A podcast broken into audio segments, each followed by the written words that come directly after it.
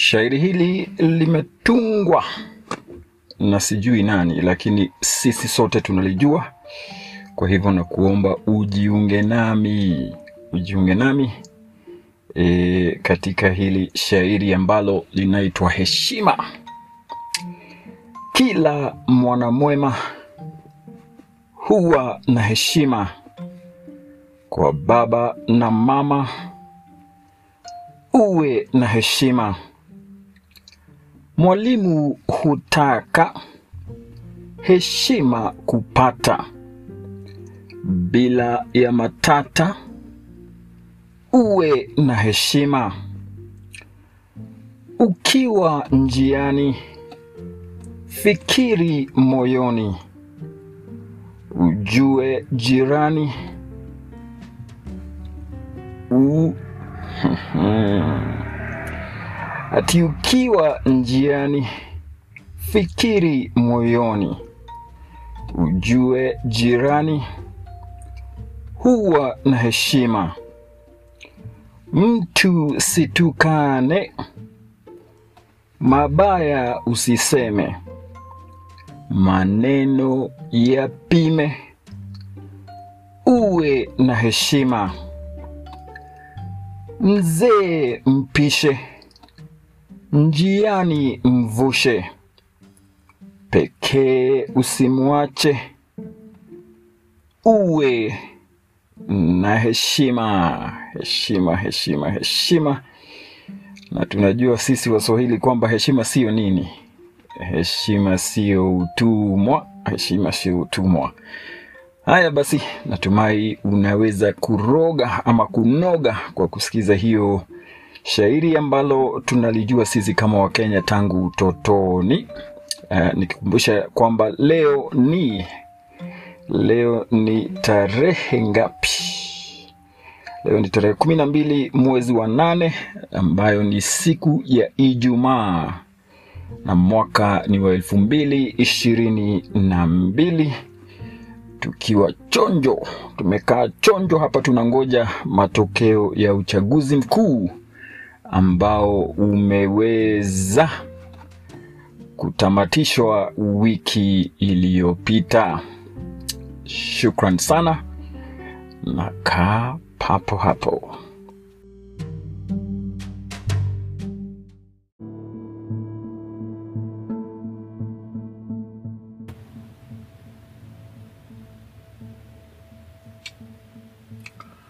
What gorgeous thing. I don't know what gorgeous thing the bluebird keeps saying.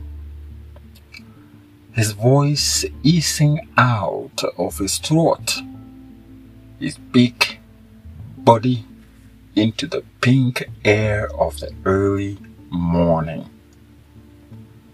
I like whatever it is.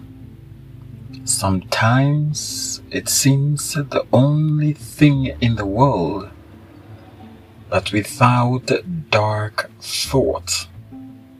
Sometimes it seems the only thing in the world that without questions that can never and probably will never be answered. The only thing that is entirely content with a pink, then clear white morning and gratefully says so. A poem by Mary Oliver. Shairi hili linatuambia lina, lina kwamba hatujui ama mwenyewe hajui eh, ni nini ambacho yule ndege mbayuwayu anasema kila asubuhi. Ni jambo gani hili ambalo anataka kusema, ila tu analipenda, manake kwa kweli ni lile jambo peke yake ambalo halina nini, halina maswali, halina fikra ambazo ni chafu eh? Ni jambo ambalo linatosheka na ule mwanga wa asubuhi. Uh, Beautiful, beautiful, beautiful poem there. Mary Oliver. Mary Oliver's poem. What a gorgeous thing. Uh, Stay tuned. This is Akili FM. Sauti Akilini and Voice of the Mind.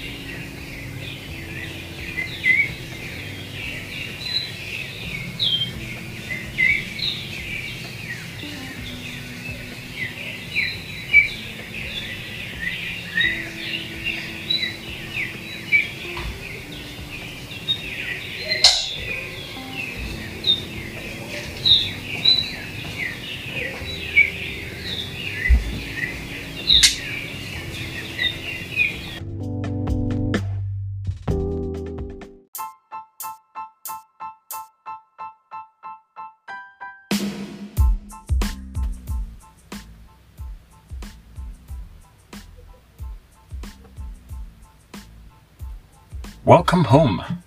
You broke. You were beautiful before the break. You were beautiful as you are breaking. You are beautiful as you reconstruct.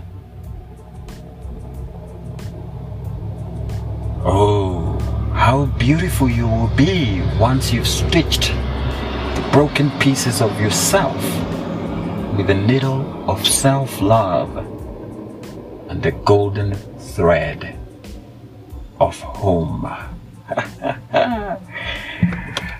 yes. Uh, remember? Remember what? Hmm? Remember that Walt Whitman once said, I have learned that to be with those I love is enough. Beautiful words there, beautiful poetry, beautiful, amazing time here at Sauti Akilini, Voice of the Mind, bringing you the good news and only the good news from the world of tomorrow. Stay tuned, we'll be right back.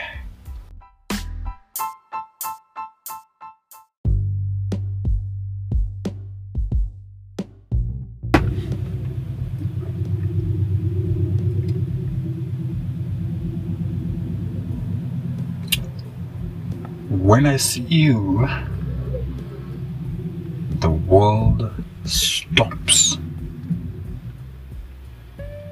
It stops, and all that exists for me is you. My eyes staring at you. There's nothing else. No noise. No other people. No thoughts. No worries. No yesterday. No tomorrow. The world just stops. And it's a beautiful place where there's only you and me. A poem by James Frey. Beautiful one. You can find these and other poems at heartfeltquotes.blogspot.com. You're listening to Sauti ya Kilini, voice of the mind and home of the unspoken word. Poetry. Ha ha. Stay tuned. Don't go far.